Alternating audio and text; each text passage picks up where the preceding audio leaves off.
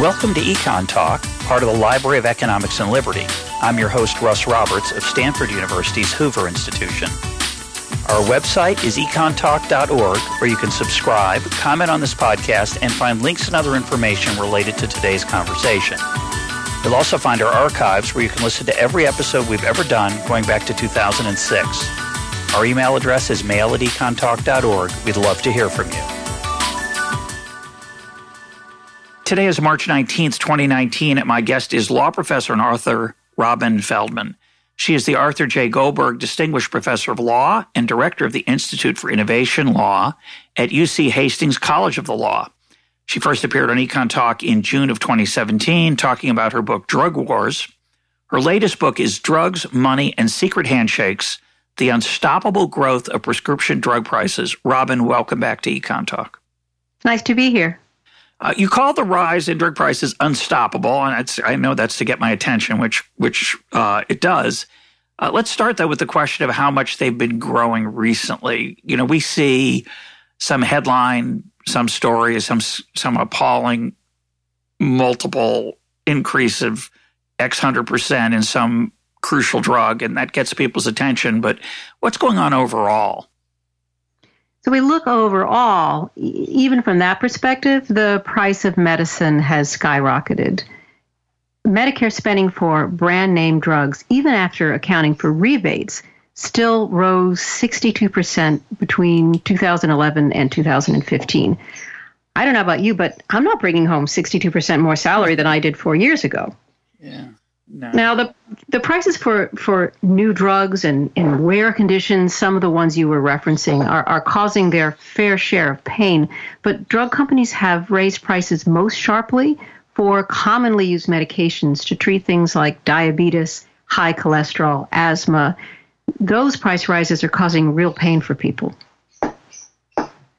And talk about you mentioned in passing rebates. Um, most of the things that we often hear are list prices, but there are rebates. And uh, how are those working? Who, how do they literally work? And, and how does that market deal with? How does the market, all the different players, how do the rebates work?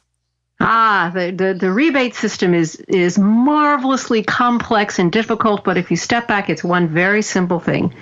The drug companies are able to pay the middle players, who are known as PBMs, as well as some hospitals and some doctors to make sure cheaper drugs are left out. That's all it is. Drug companies pay everyone along the way so that lower priced drugs lose. They're simply sharing their monopoly rents to keep competitors out. What's what's interesting and makes it complex is it's all wrapped up in secret deals that even the government and health plan auditors are not allowed to see. So I, I mentioned for you these PBM brokers. If you if you're if you're looking for an easy scorecard to, to tell you who's on first, the, the pharma industry will always disappoint you because it's got all these funny acronyms. But at the center of this system lies these PBM brokers, which stands for uh, pharmacy benefit managers. Not any better in full than no. it is in short. No. So PBMs negotiate discounts from drug companies and then they help the plan decide what it should charge patients. So the PBM works for the health plans. They're supposed to be getting a good deal for, for you, for the patient. However, the drug companies have very cleverly turned that system on its head. Before they give a discount to the PBM brokers, they raise the price each year. And then the PBM can claim to have negotiated a great deal and, and everyone's happy. It's a little like a department store raising prices right before a sale so that the sale price looks appealing. So you lift it up and then you give a rebate, and um, everybody looks like feels like they got a good deal. Now, that might not be quite as bad if nobody paid those high list prices, but people do. So, for those of us who have health insurance through our employers, 30% have the type of plan where you have to pay 100% out of pocket until you reach a deductible. And that out of pocket cost is based on the high list price. Many people have plans that have what's called co-insurance. You pay part when you pick up your drug. If it's co-insurance rather than copay, which is done a little differently, That's based on the list price. Many people don't have drug coverage or they have no coverage at all. What about, what about Medicare? Well, Medicare is a federal program that is administered by the states through individual private plans. Even though it is a federal program, the federal government is restricted by law from negotiating directly with the drug companies. Now, those um, negotiations happen at a different level. They're, they are distributed, and each individual plan, through its PBM, negotiates the drug prices. And again, within that system, so you may have plans that have coinsurance. You may have plans uh, people opt for where they don't have much drug coverage. And even within those who are eligible for Medicare, there are many people who uh, haven't got a Medicare plan. The strange thing about this market and this PBM uh, pharmacy benefit manager component is that uh, there are only th- there are three very large firms in that market. Uh, I know one of them is Express Scripts because it used to be, if probably still is in headquarters in St. Louis. I used to know them when I was teaching at WashU. Uh, they came into the market to try to make life easier for drug comp- for healthcare health insurance to manage this very complicated, increasingly complex world of, of benefit structure and and list different kinds of drugs. And they seem to be the kind of of middleman that, that would normally make things better. So why first of all, am I right that there's three? How, how important are those three in the landscape? How much do they dominate it? And how did it get started? You're absolutely right. Uh, 85% of the PBM market is dominated by the big three players, and they tend to move in lockstep. I have talked to large um, employer plans who've tried to negotiate for transparency or other types of um, different terms from the PBMs, and they are completely shut out. Uh, it's a very it's a very small and very tight and powerful market. They started out um, historically just processing claims, massive number of claims and paperwork uh, to you know try to connect all of the pieces for a health plan. Very complicated when we began to shift to digitization in this country, then the um, service that PBMs were offering became pretty commoditized. And so they had to try to figure out how to offer a service of value.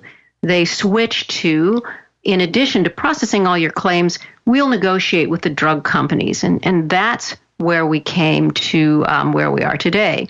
Now, in theory, if you have somebody like a broker negotiating a deal for you, um, that should be pretty good, especially if their pay is based on how good a deal they might get. But that's not how things have played out in practice. The incentives within the system uh, push in the wrong direction. So, first of all, the, the PBMs um, get get their payments from the drug companies in two form. One is in the form of a rebate. So the rebate will come later in the year, long after uh, John Smith has bought his heart medication, and it will come to the PBM who could pocket it or could pass it on to the insurance company. Now, all of the agreements about how much should get passed on and in what circumstances those are all held deeply secret. Um, the health plan, who's a client, is not allowed to see it. Um, neither are the government uh, auditors. Um, all of the, the details of these plans are complete, com- kept completely secret. In my view, I like to say markets like gardens grow best in the sun. This type of hidden backroom dealing is not good for competition. Normally, that just wouldn't happen uh, in certain markets. In most mar- in real markets, I would say I was the way I would describe it. Usually, if you wouldn't go to a middleman to shave off some portion of the profit unless they provided something of real value, And I think part of what this illustrates, and we're going to get into it in a little more depth, is how uh, abnormal, um, psychotic, uh, toxic, uh, non-normal the healthcare market is. And I, you know, I just say this because it has to be said. Uh, people all the time tell me, "Well, we know free markets aren't good in healthcare because look how bad, say, pharmaceutical market is." Well, it's not a free market. Uh, it's distorted in all kinds of ways, and some of the ways we're going to be talking about today. But the other point I want to make and get on the table is that having read your book, Robin, you're not demonizing any of the players in any direct way because you're explaining, which is why it's a great bit of economics, how all the players are just responding to the incentives, but the incentives are not particularly uh, well designed and they didn't emerge from market forces. They come from often con- attempts to control control the market by legislation. These incentives are in place, and that's the biggest part of the problem, not some evil conspiracy on the part of drug companies or PBMs. They're just trying to do what they're made to do, which is make money. These are, you, you have to remember, these are profit making entities. They are going to respond to the incentives that we put in place in their own interests. Now, imagine if a CEO went to a board of directors and said, I'm going to lower prices and reduce our profits. It's the right thing to do. That CEO would be fired. That's not what a company does. Um, it, you don't have uh, perfect market in healthcare because you have third party pay- payers, you have a variety of other forces happening, but you can have a functioning market within that system. You just have to allow the right incentives to flow. Then we can get the kind of competition that gets the innovation we need. It's not where we are right now, but it is certainly possible. We yeah. are pretty good at markets in this country. Yeah, I just want to say that, of course, many CEOs announced to their board we're going to lower our prices. Uh, and, and we're going to make higher profits because if we don't lower our prices, our competitors have, and we're going to go out of business. So this is a market where, uh, because of a lack of competition, some of it due to the nature of the product, some of it due to government uh, protection, uh, the competitive forces are just not not in place. Uh, I want to talk about uh, a little bit more about the um, pharmacy benefit managers, the PBMs, for one more uh, bit, and then sure. get more into the incentives. But tell us what the formulary is, because it's a rather striking thing that, again, most of us are simply not aware of. We go into the we get a, we go into the doctor. The doctor writes us a prescription. We almost never say, I do because I'm an economist and I read your books, but we almost never say, is there an alternative? Uh, we just say, oh, well, that's what I need. That's what I'll send to the pharmacy. I go to the pharmacy. I say, could you fill this, please? They do. That's the end of the story, uh, usually. And the, there's a thing working in the background part of which we talked about is the pricing, but there's also this thing called the formulary. So describe that. The formulary is specific to a particular health plan, and the formulary will decide whether um, you, the patient, who's the the customer of that health plan, can get reimbursed for that drug, and at what level you'll get reimbursed. In other words, does your plan cover it? And there are often um, up to five tiers in health plans, sometimes even even seven. And those tiers will determine um, what you can, whether you can access, and how much it costs. But those tiers have become a way that the players in the market, specifically the PBMs and the, the drug companies, um, have figured out how to drive people into the more expensive drugs um, in a way, of course, that that um, benefits the the various players along the way. The the name of the game in this is volume. So a drug company that has a lot of volume with a particular PBM or a hospital, same kind of deal happens with hospitals. So a drug company with a lot of volume can offer a better deal in exchange for excluding rival drugs from the formula or just making sure that the rival drug has a disadvantaged position. So let, let me give you an example with some simple numbers. Imagine a large company saying to the PBM, I'll give you a dollar back from each of these millions of bottles of mine that you sell if you agree not to put my competitor on the menu. So that's worth, if you're a, a PBM, that's worth millions of dollars to you. Now, if the competitor particularly as a new entrant or a new generic, starts out selling only a thousand bottles, how could it ever compete?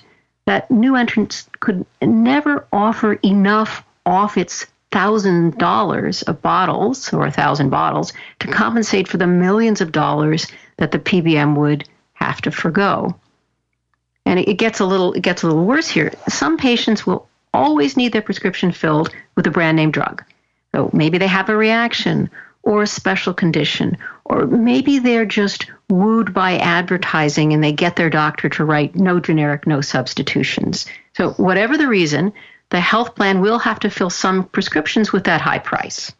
So, if I'm a PBM or a health plan and I spurn the attractive deal offered by the drug company, I'm going to have to pay that ridiculously high list price. And all of us know that could break the bank.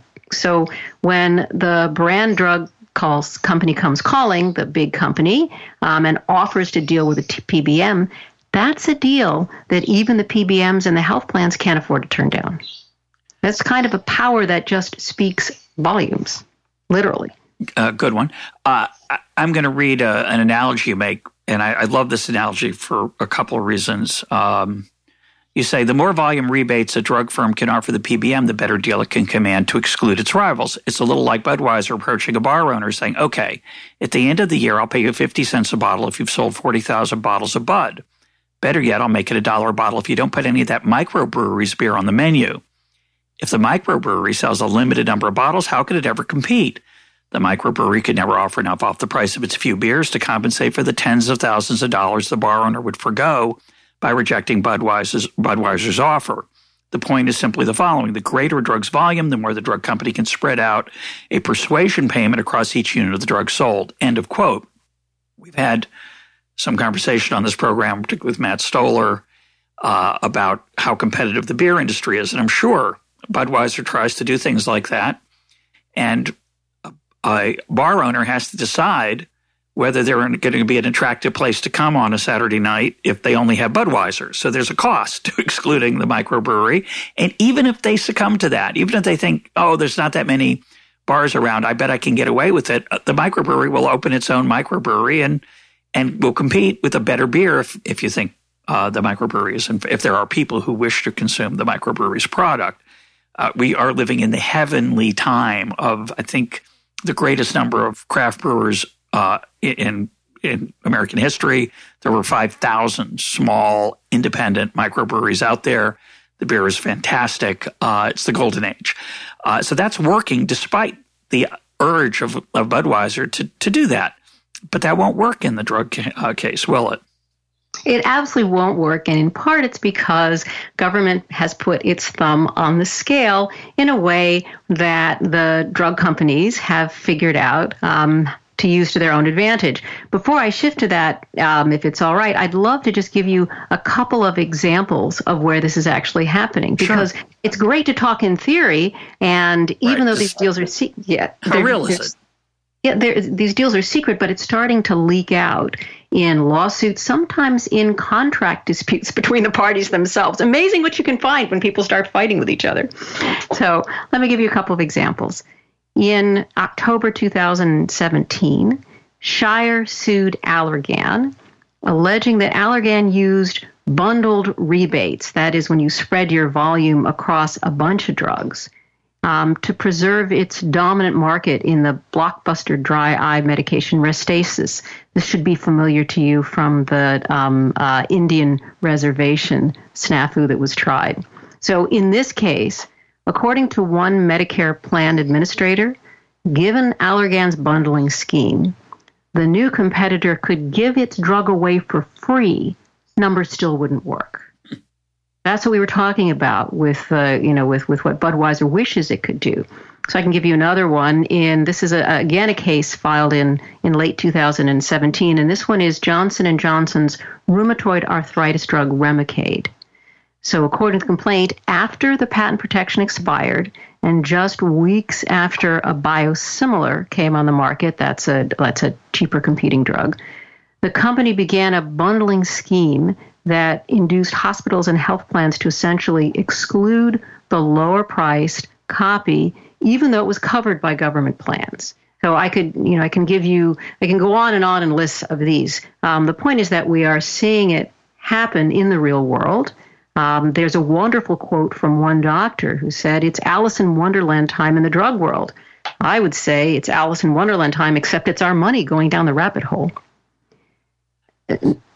You had asked me before, though, about yeah, the how, thumb. You know, how what's, you know, what, what is the, what is the, what's the thumb on the scale? So why is it that drug companies have become very adept at uh, using their monopoly positions, their government granted monopolies, in order to try to um, put in place these types of deals. So, um, companies begin with a position of uh, monopoly from a patent that they have or from more than a dozen what are called non patent exclusivities that companies can get for doing things like testing drugs in children um, or uh, um, working on uh, rare pediatric um, diseases, whatever it is. There, uh, orphan drugs is one people may have heard of. So they get additional um, periods of times of protections. And um, companies use these to amass the volume positions and create contract terms that'll hobble the generics when they finally get to market.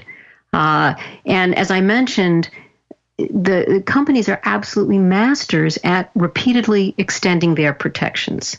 So, in fact, I show in my research for the book that drug companies are largely recycling and repurposing drugs rather than inventing new ones. More than three quarters of the drugs associated with new patents are not new drugs coming on the market, they are existing ones. So, instead of innovation, we're seeing secondary patents piled onto new drugs over and over again. We um, want drug companies to go back to the bench and invent new things. Uh, this this is this is channeling innovation in a less productive direction. But the question I have, and I'm not sure it's answerable. Uh, I'm going to ask it two different ways. You can figure out maybe which is the best way to get at this. So this is a horrible system, the way you describe it. If it's accurate, it seems based on these kind of uh, the small piece of information we have from these, you know, documents that are revealed in lawsuits that, that this is a, an extraordinarily uh, Byzantine and uh, not so helpful structure for how drug prices get set. So the first question that comes to mind is why are there only three big ones? Why aren't the smaller? Why aren't there? Why aren't there PBMs able to to compete by offering a more transparent deal? Why doesn't somebody start a transparent one and and do a better job and get rid of all this uh, what looks on the surface to be exploitation? Well, it wouldn't be in a PBM's interest to get rid of this and to operate transparently because the PBM's um, uh, revenue and profit margins have been rising rapidly in recent years. Again, it's the incentives within the system that are driving the behavior that we have. The profit margins for companies um, on their their drugs um, is about 76% in terms of the marginal cost once you you know once you have the drug in place. It goes back to why companies are um, incentivized to try to make secondary changes to a drug rather than inventing a new one. Well, the, the R&D is much less when you make a secondary change to a drug, such as, excuse me, so when a company makes a secondary change to a drug, like adjusting a drug's dosage, the R&D investment is far less than required for the drug's initial uh, development. So you may get a change that means very little from a therapeutic standpoint, but you get an, a lavish reward in return. That's what the drug company is going to be driven to do. It's the same reason we see PBMs driven in the direction they are there. It's because, well, that's where the profit is. But I would, but I understand why they do what they want to do. I don't understand why the drug companies and the health insurers put up with it because it would seem to me they should, if this is really going on and it's really, they're taking a big slice through these, this complex rebate process and the use of, of formularies to keep out competitors. And why wouldn't the drug companies just work directly with the health insurance companies? Let the health insurance companies negotiate the deals, cut the PBMs out of it, and then both everybody would be better off. Now, whether the patient would be is different, still a different question. But it seems like both the health insurance company, the health insurers, and the drug manufacturers are being taken advantage of by the PBMs. And and that's a, a, a key question I spent a lot of time researching and thinking about. Why can't the big insurers bargain against this? Why don't they? Now, certainly there are many small regional plans who don't have much power, um, and one can't underestimate the complexity of the volume flow of claims and these ridiculously complex agreements and what it would cost them to try to um, edit all of those, to, to audit all of those, to bargain for the terms they want, then to make sure the terms are going through. They're not going to be able to do that. But how about the big plans? We've yeah. got big players out there. Um, why would they ever allow the PBMs to push them into a system like this? That you know, they're not. Um, uh, naive waifs? And the answer, I think, as always, it's a pretty simple piece of economics. The health plan's short term goal is to keep this year's payments to the PBM and through the PBM to the drug companies, but the goal is to keep this year's payments as low as possible. And remember that volume agreements can work so that those who are already in the market and have a high volume can offer deals that the cheaper entrants can't match. So, to the middle player, the price is cheaper this way, even if the long term consequence is to block out the cheaper competitor.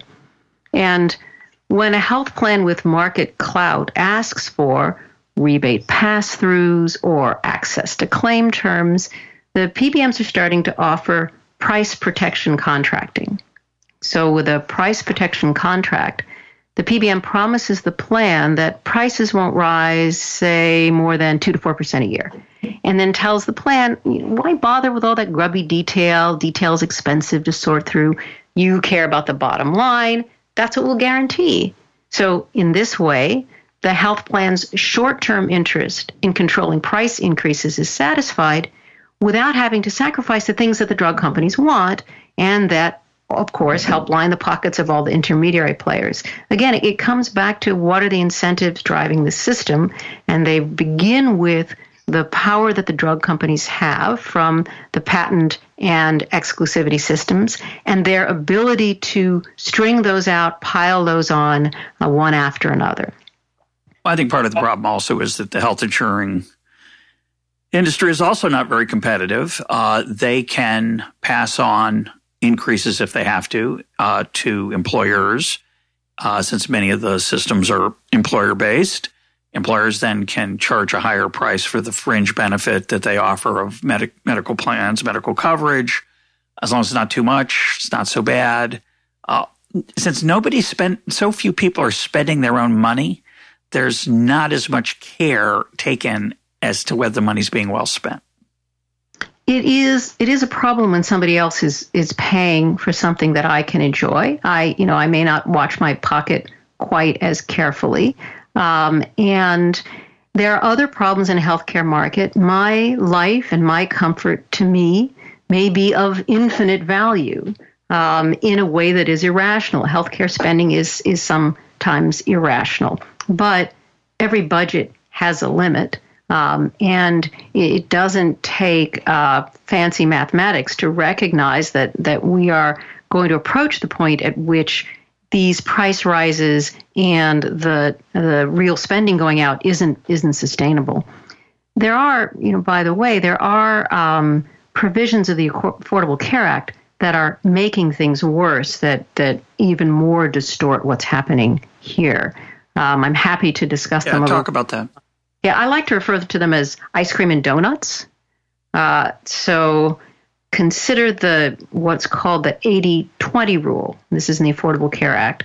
It mandates that health insurance companies have to spend 80% of their premium dollars on medical claims as opposed to profits or administrative costs. Mm, sounds good. After all, limiting profits for health insurances um, should keep a lid on premiums. But, but not so fast. So, so think of it this way. If mom says you can have 10% of a bowl of ice cream, a smart kid will say, make it a bigger bowl. And that's exactly what, what happens. If, if health plans can only have 10% of premiums of their profits, Well, of course, they're going to want higher premiums. And so higher drug costs play into that. And then the health plans have less of an incentive to push back on rising drug costs if those costs also help lift the profit ceiling. That's not a well designed economic incentive. So that's my ice cream. Let me give you donuts. So, under the Affordable Care Act, once a Medicare patient reaches the out of pocket threshold, the government steps in and picks up 80% of the tab. This is what's known as reinsurance. It's not really insurance, it's the government pocket. If a Medicare plan. That's my pocket, Robin, by the way, pocket. and yours. Your pocket and mine, and everybody else is out there who pays taxes. Yeah. If a Medicare plan gives preference to an expensive brand over the generic, the plan saves money because that super high brand price quickly pushes the pay- patient through the donut hole and the government picks up 80% of the cost. Good for the plan, great for the drug company, bad for taxpayers. Yeah, who aren't, of course, paying terribly close attention all the time. Um, and the Medicare patient's cost sharing obligation, by the way, in this fancy plan, is uh, based on the high list price. So the patient gets socked with higher cost sharing in all of this. So it's the taxpayers who are paying to subsidize it and the patients who are opening their own wallets. Now, the pharmaceutical industry will respond to this with a couple of claims, uh, some of which, uh, all of which have some truth to them. And I'm curious uh, how you respond to this. So, one of the claims is that while all these profits from from drugs that that eventually much of them do flow to the pharmaceutical companies, not just to the PBMs or the health insurers. Um, that's great because that leads to more innovation. Uh, we need the drug approval process is incredibly expensive. As you point out in the book, we're not. It's not an easy question to answer to what it, how much it takes to bring a successful drug to market, but it's an enormous amount of money to prove safety and efficacy. Uh, it might be a billion or more. It's at least hundreds of millions. So we need these profits to sustain the costs of to overcome the costs of development and and and mark and regulation, and also to make up for the drugs that are that don't make it, that aren't worthwhile, that aren't successful. So, I always want to start by saying that the drug companies have brought extraordinary innovations. That is important for society, and those innovations should be handsomely rewarded. That's how the system is designed to work. After a period of time, however, we want competition to step in and drive prices down, and we want the companies to go back to the bench and start inventing. The system has developed in a way that distorts what we are seeing.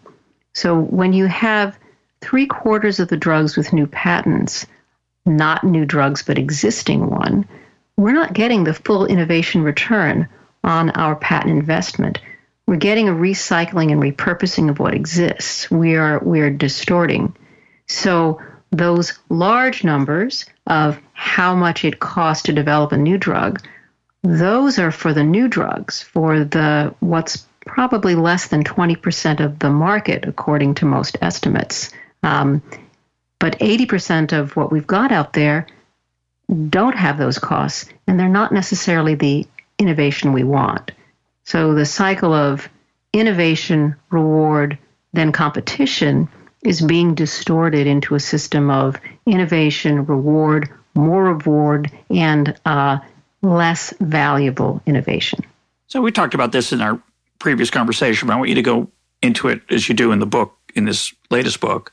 Uh, I, I don't think most of us have any idea of what these secondary patents are. And I've always just assumed, well, if it's patented, it's like a new thing and it's great. Uh, it's shocking how unhelpful many of these so-called innovations are in these new patents that are just a repatenting or whatever term you use. So talk about what things that are qualifying as quote new patents. So um, many of these secondary patents are minor changes in dosage or delivery system. Um, it could be a, a two times a day pill into a three times or a three times a day pill into um, two times. Some of them are merely combinations of existing medications that could be purchased individually for a lot less. So let me give you an example. There's a, a drug called Treximet. It's a migraine medication that combines an old migraine medicine and naproxen. You can buy those two separately for about uh, 10 or 15 dollars. Treximet, which is just the two pills mixed together, costs um, over $800 for nine pills. Um, that's an extraordinary price difference. Now, um, we were I was talking about the the minor tweaks in dosage or delivery system. That may be of value to some extent to some payment, patients. Doesn't mean it has no value, but it doesn't um, have the kind of value that we would want for another um, decade or two of protection. That's that's really not what we're trying to um, incentivize. I think I think if you step back and think about how our system is working or not working, the Patent and Trademark Office doesn't ask whether something is better, whether it delivers much value at all. It just asks whether it's different. And in this country, as opposed to some other countries, the FDA, when it approves, doesn't ask whether something is better or delivers much value. It just asks whether something is safe and effective. Nobody's asking that question in our system, and uh, it's a it's a problem for the incentives. But that's the heart of the problem. It's uh, I've there you can debate what the heart of the problem is, but and I, I have one other one I want to share in a, in a minute. But in, in many ways, this is the crux of the issue. Uh, this issue of, of patents and, and, the ability to get a monopoly and to keep out generics. So, as I mentioned before when we talked, you know, I think most of us think, oh, you get a pat, you get a, you get monopoly pricing for X years, depends on you know when it comes to market, how long it took to to get it to market. But then the generics come in and the price drops, and that does happen occasionally.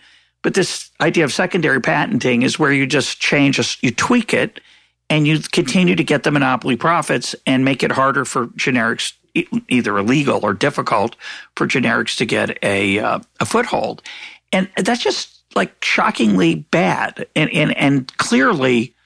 Uh, the idea that you could patent something that's just a tweak on your previous idea and extend the power is not what anybody, any economist would say, unless we're underappreciating, say, the new delivery system. That new delivery system makes it sound like it's a, um, you know, a rocket launcher versus a hand delivered package or airmail versus horse. A lot of times it's just the coating of the drug, right? And and that's just or you, is that just a, uh, an obscure occasional example of this? Because those are, seem to be rather. It's rather remarkable to me that that could allow a firm to continue to get monopoly pricing. These these tweaks really are business as usual in the pharmaceutical system. There are some some some marvelous um, uh, outliers. I found one drug uh, when I was researching that took um, a drug that already had an absorption uh, coating around it, put a different coating around it, uh, and got a new patent for that, sold it by a new name in a new drug. Um, you know, the, these that that kind of game is silly. But the basic um, approach of tweaking drugs a little bit, that's business as usual throughout the industry. And you're right. Economically, it isn't something that, that makes sense. Now, my answer for um, value is simply it doesn't take the same level of R&D to, to tweak a drug in that way. You should have gotten your reward from your initial patent. To the extent that this tweak has some value to the market, the market value will reward you. If some patients would rather take it twice a day than three times a day, well, that should be enough to compensate for the tweak that you, you did. It, it isn't necessary to have the government put its thumb on the scale and give you an extraordinarily lavish reward that blocks the competitors out. So you gave a silly example, uh, a different coating. Mm. And yet you find in your work that quoting 78% of the drugs associated with new patents were not new drugs coming on the market, but existing drugs. So at one end, we have the new coating. Maybe at the other end, we have something that works better for women than men or better for old people than young people or doesn't make you nauseous. Or I assume some of the tweaks have actual value other than just the coating. But the problem I have as an economist is that some of those quote improvements are trivial. And so as a result, it's true they're worth something, but it should be compared that new value to the alternative, the generic. And what this does is unfortunately keep the generic just out of the choice system. And that's just a bizarrely uh, bad way to organize anything. I, I know in medicine, you know, people say, well, I want the best. Well, if the best, you know, extends your life by by six days and cost a million dollars versus ten dollars, a lot of people say, I'll take the ten dollar one and let my kids or even taxpayers who I don't know save the money. It seems wrong, right? And that whole comparison of value versus cost is totally eliminated by this secondary patent opportunity. There is, there is an extraordinary distortion here, and I see it in two ways. One is what you're talking about, which is the um, you see huge stampede into cancer drugs, which is um, inspired by the exclusivities that are available there and aren't available other places. So you see a lot of drugs that have very little effect, if any, maybe extending life for a month or two, or maybe not, but extraordinarily expensive. Economically, that doesn't make sense. Um, you also have to think about it in terms of the comparative economics. So um, let's say you've got, uh, you know, why are we seeing things that do, you know, small tweaks in the market? It's because that's where the returns are so high. So sometimes you'll hear drug companies say, well, if you don't let me get a reward on altering the existing drug, um, then I won't do that. And there may be some good changes out there that won't happen because of that. My answer to it is it's a comparative problem. If we were allowing market forces to work, that change and reaching to that group of patients would be an economically attractive solution to you. It's only because we have this system that lets you make hay out of things that have very little value and cost you very little, but you're going to make a fortune on it, that we're driving you into that and we're getting a distorted market from it. So I want to raise a cultural issue, which I I'm uneasy in usually raising cultural issues. Uh, as an economist, they're not quantifiable, and so in general, people are uneasy about it. But it, it seems to me that this could be part of the problem, and I want to get your reaction. So if I have a patent, let's talk about patented drugs that really should be patented, um, and and earn their patent that do something important for human well being, and we're happy that they get developed. We're thrilled, and we want firms to be incentivized to find those kind of improvements, and we let them make a lot of money. The question is always, well, what's a lot of money? And I think at some point in corporate history, drug firms felt bad raising prices enormous amounts, uh, even though they had a monopoly. And so they didn't. And yet today, I feel like those restraints are off. There are a lot of reasons we might speculate why that's true, but a firm that charges tens of thousands of dollars and sometimes more, hundreds of thousands of dollars for some uh, chemotherapy, some type of cancer treatment, we had uh, Vincent Rajkumar on the program talking about treatment for multiple myeloma. It's incredibly expensive, and yet it's very good. It's a good thing for the people who who who help or benefited from it. And yet, what firms charge for that seems to me uh, is quote excessive in the following way. In the old days, excuse me, not in the old days, in a real market, your ability to charge high prices is limited by the ability of the consumers to pay for it. But since in this market, the consumers don't pay for it, rather someone else does, whether it's government uh, benefits for the elderly or the poor, whether it's the third party payment for an employer's health insurance coverage, the sky's the limit. All those constraints are off. Now, it's true that only a few people end up paying that horrible high price. You could call them the suckers. Uh, and many people do get discounts and rebates But what that high price is and the fact that anybody pays for it, it just wouldn't happen in a market. It wouldn't be op- there wouldn't be that opportunity. And yet because it's there's a third party involved, we're kind of stuck with the I don't know, the cultural ability of, of the firm to police itself, which is absurd and a really bad idea. And once those cultural wraps are off, it just those increases are now they're going to feel bad increasing it at say a thousand percent the first year. Occasionally we get those, but they just do it. Oh, we'll just do it 10% a year. That's bizarre.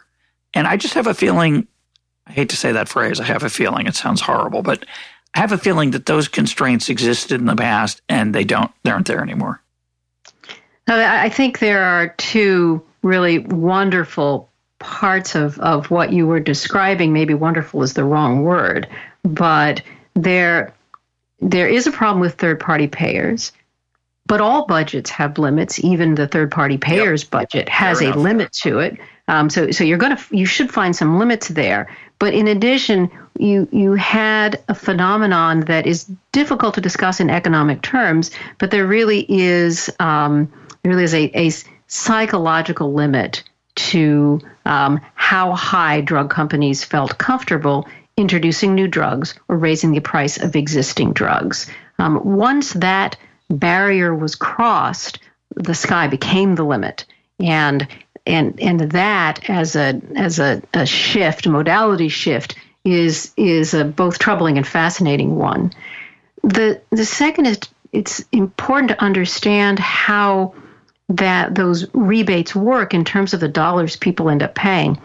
So if you're raising the price significantly every year, um, the bottom line price after the rebate still goes up. So the rebates, the average rebates in a commercial plan are reported to be, and obviously I can't measure this, but they're reported to be 20 to 30 percent. So um, if you're going down 20 to 30 percent of a number that's already gone up 60 percent in the last four years, you've still got prices rising, and then that becomes that becomes a floor. Uh, you know, not really a ceiling, and, and new drugs can come out even higher than that and look cheap in comparison. Generics can just drop down a little and say, "Hey, I'm a bargain." Um, you know, all of that um, shift in the curve um, is is very difficult and troubling. So, one view. Uh, let me take the um, the industry side here for a minute. One view says, you know, okay, it's there's some ugly things in this business. There's some people try to make more profit by extending their monopoly in stupid ways that the government allows. So it's not our fault. Of course, we're going to go for uh, tweaks of of composition and structure of these of these molecules, and we're going to change the delivery system. We're going to do everything we can to extend our profit. That's normal. It's not our fault that we have a stupid patent system the way it's structured. Uh, it's true that there are these rebates and weird labyrinthine Kafkaesque uh, things that happen in this non-opaque uh, delivery structure called the pharmacy benefit managers. But look, let's look at the bottom line. The bottom line is we have the greatest drugs in the history of human beings. We have incredible innovation in, in, in the system. Drugs, yes, they're expensive, but they're they're only a you know they're barely more than ten percent of the healthcare bill. It's not where the problem is. So just leave it alone. It's not so important. It's not not a big deal. You're you're overreacting. Well, um, I would ask any one of your listeners if they agree with that when they're shelling out dollars at the pharmacy counter. Uh, and I would ask um, how people feel with the fact that the things that are covered in their health plans are fewer and fewer, and uh, copays are higher, co-insurance is higher, the drugs that are covered are more limited. I suspect if you ask the average person, the average person would say, "Marvelous, wonderful economics. I'm hurting." uh, and I don't like it. I think that's why you're seeing pressure on Congress and at the state house level to act because um, these prices are affecting real people in, in very real ways. So we can we can structure all kinds of, of numbers to say it's no problem, but the average person will tell you it's a problem. Okay, I'm going to I'm going to respond to that for the but I'm going to keep my industry hat on for a moment. Yes, which, which I don't like wearing, but uh, uh, because I do think it's a systemic problem. Uh, but but I'm going to put my industry hat on for a moment. I'm going to say the following. Okay, let's suppose um, the government changed the automobile market and they started to not allow cars with certain uh, the cars that didn't have certain features to be on the market at all. In other words, they mandated a whole bunch of uh, safety things and effectiveness things and how cars work. And so you have to get a certain number of miles per gallon. Uh, all cars have to have uh, certain safety features, maybe even ones that don't exist now. And as a result, it's going to push up the price of cars and it's going to improve the quality of cars as well. Uh, so I now I'm I used to buy a Honda, and now all of a sudden I'm uh, forced to buy a Lexus. Well, Lexus is expensive, and of course I'm going to complain. And the pharmaceutical industry and the car industry would say, yeah, but you're getting a Lexus. It's true that you don't like all these out of pocket payments you have to make and the copays and when you get to the pharmacy counter, but you're getting the greatest drugs in the world. You shouldn't complain. You should be thrilled. You've got the best car. You've got the best drugs. No, I'd say to that, I don't think we're getting a Lexus. I think we're getting a smart car and we're paying Lexus prices. And we're doing that because of the way the government is meddling in the market. What I would say is I want to see competition reign. I will give you that we definitely need a period of protection for drug companies to recoup profits uh, so that they can uh, have an innovation, have an incentive to go out and innovation and innovate. But all good things have to come to an end. We need a time period for that to end, and we need real competition. And if you can't compete, go back to the bench, invent something that can compete. We recently had Jacob Stegenga on the program talking about his book, Medical Nihilism. And uh, I'm going to channel my inner uh, Jacob Stegenga for, for a minute. He mentions that there are only a handful of what he calls magic bullets, uh, drugs that cure the problem they're directed at and don't have a lot of side effects. And one of those is insulin. So recently in the in the news, there have been people complaining about the high price of insulin, that people can't afford their insulin. Uh, insulin was discovered a long, long time ago. Uh, the reason it's expensive is part of what we're talking about. And I suspect that people who have diabetes and who take insulin are very happy at the innovations that have taken place in the insulin market, are happy to, that those are there. They include delivery changes in, in the mode of, of how they uh, the insulin's delivered in the body. I assume they maybe include other things about the quality of the drug itself. I don't know. But there could be cheap insulin on the market, it, but there isn't. Meaning it's it's feasible. It's it's uh, imaginable that someone could sell generic insulin, but I have a feeling it's not happening for some complicated reasons. Do you know anything about that? And oh, that's yes. that's my argument that that's my argument that says, why don't you let me buy you said a smart car for people I know you live in the Bay Area, Robin. If for people the, who don't live in the Bay Area, smart car is a little tiny thing a little small, um, like a mini car. Uh, but I'll just take a, a, Kia, which is a pretty good car, really good car compared to say a car of 25 years ago. It's not as good as a as a Lexus today in terms certain dimensions. It's just as good, but they don't let those on the market. Why isn't there cheap insulin on the market? Well, insulin products are a classic example of drugs with extended protections. So all of the top selling insulin drugs have increased their protection by at least 20 years. Each of the top selling insulin drugs has piled on dozens of protections, um, one of them, uh, 55 protections. And again, those protections um, provide the kind of volume that can set up the sort of deals with the PBM so that new, cheaper entrants can't get into the market and can't get a foothold once they get approval. Now, there are nonprofit organizations that are trying to come up with uh, cheap generic insulins but you can make the drug if you can't get your way into the healthcare coverage, if you can't get the plans to accept them, no patient's going to get that drug. I'm not going to quote the people who are railing against this because I'd rather not, but for a variety of reasons. But uh, you could understand that the fact that you can, if it's not anybody's fault that they have diabetes, generally, they're right. It's it's, just it's a disease, and to pay a high price for it, hundreds and hundreds of dollars for a dose, is really unpleasant. And it's easy to blame Big Pharma for that because they are the ones selling it for hundreds of dollars or whatever the price is.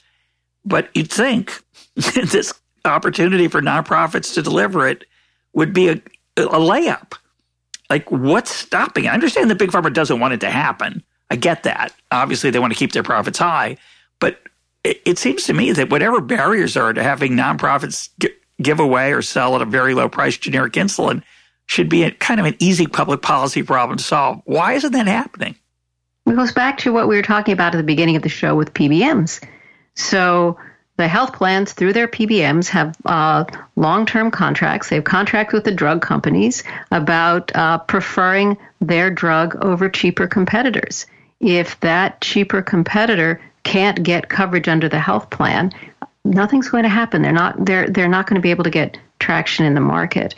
Insulin, by the way, the the um, drugs that you're talking about, that provides just a, a, wonderful anecdote for me. I was testifying a couple of weeks ago on the Ways and Means Health Subcommittee. And one of the witnesses representing the pharmaceutical point of view was um, arguing that prices haven't really risen, that there is no problem, that everything is fine. The um, one of the first um, witnesses interviewing him, and there were there were a number. I'm sorry, a, a number of members of Congress who were interviewing him and were, were taking the pro-industry position. But but even one of the first and most vocal proponents of that looked slightly chagrined and said, "Well." We have type 2 diabetes in my family, and I, I have to say, I can tell you the prices are rising. Um, it's, you know, it's, that's it's a, awkward. It's a hard position to, to support. But but your example of the PBMs, I, I understand that for say a health insurance plan that's offered by a an American corporation, mm. uh, or or my university or or yours, but. Mm-hmm. Can, can a nonprofit today sell generic? How hard is it for a nonprofit? Forget about being on the formula of a PBM. If I'm a group that's trying to help poor people, say who don't have health insurance, who don't have any drug coverage right now, and maybe they're not poor, they're they're just low income.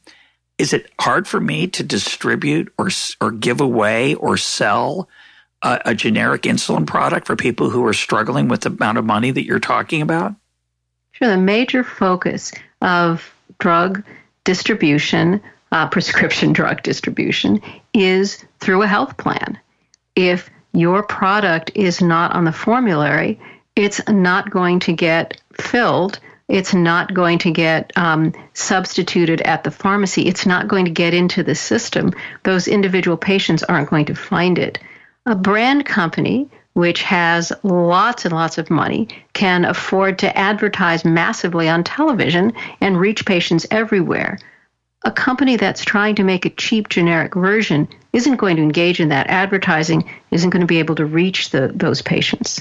I guess what I'm thinking is why doesn't someone start a nonprofit pharmaceutical company that specializes in creating these low cost generic drugs that have very low regulatory hurdles for uh, safety and efficacy because the, the molecules have been around for a long time and try to and finance that out of out of a combination of donations and maybe charging patients a small amount of money to cover their costs and they could bypass the formulary, bypass the, the PBM system. So I I think that would be a fascinating idea. But honestly, I'm much more interested in a market solution. Why aren't we seeing companies out there who are looking at this Rube Goldberg industry we have, where the payments are made at different times and half thrown backwards over your shoulders and half forward, and then it goes up and down around one truck and the next to the.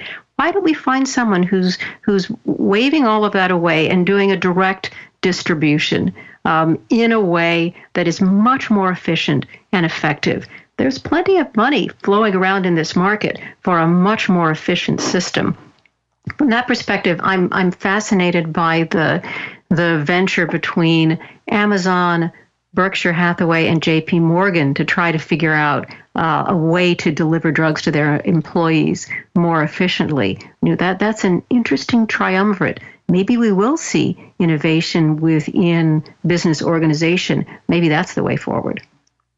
So yeah, you talk about different solutions in your book. Uh, most of them uh, that have been proposed by various people. Uh, most of them, I would suggest, are either ineffective or uh, dead on arrival.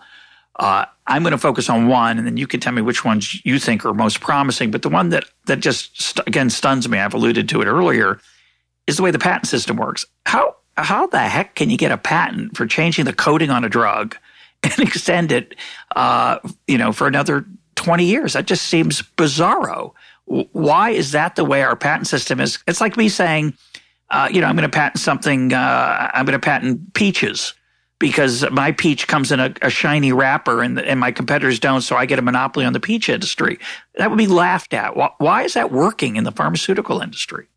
I don't think that's um, how the patent system was intended to operate. it, it is what we're living with. Uh, that, it seems to me, fixing that is the the quickest, most direct approach you could, and that is Congress could simply say um, in the Patent Act these types of minor tweaks and minor chemical modifications are, using patent language, obvious. They're not patentable. That's not what we mean by innovation. That that would be a very direct um, approach, and I think would go a long way towards ending some of these distortions in the market. A a more complex approach is one that I describe in the book and have talked a lot about. It's what I call one and done, and that is uh, drug companies should get one period of innovation, uh, one period of protection for its innovation, and only one. And at the time that the drug is approved, let the drug company pick which one it wants.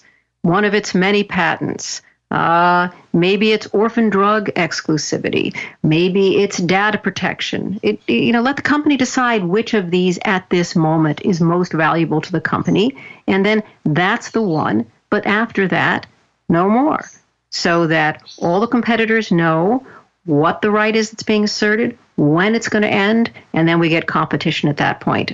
I don't even mind if it's a longer period of protection, but the notion is pick a period, any period, and let it come to an end.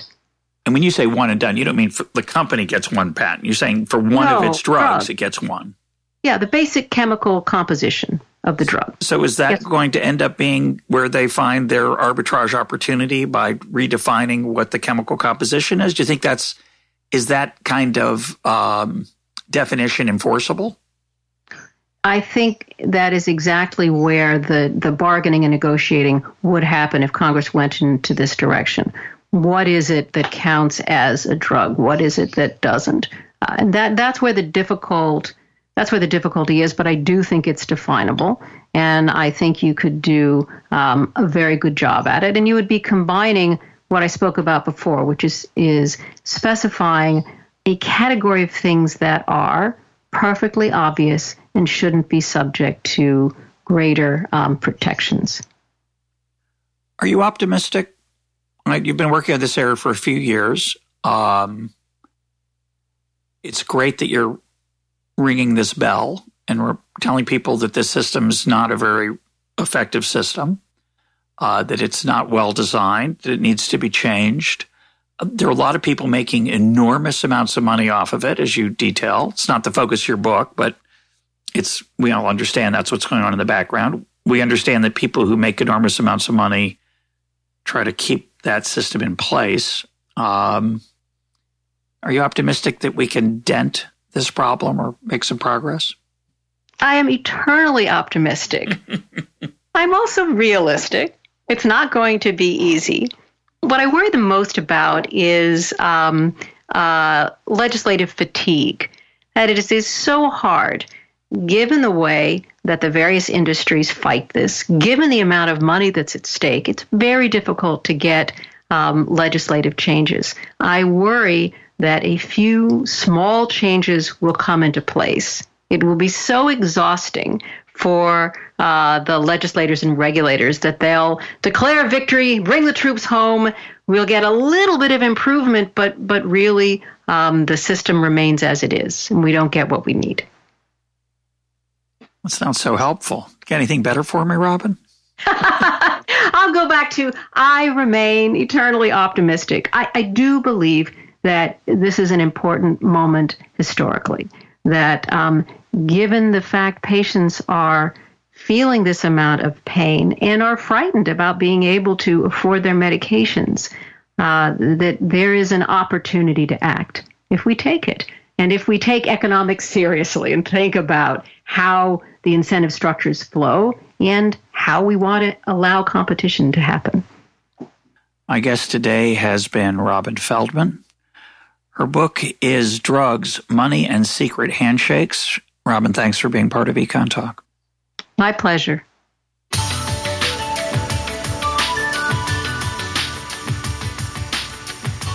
This is Econ Talk, part of the Library of Economics and Liberty. For more Econ Talk, go to econtalk.org, where you can also comment on today's podcast and find links and readings related to today's conversation. The sound engineer for Econ Talk is Rich Goyette. I'm your host, Russ Roberts. Thanks for listening. Talk to you on Monday.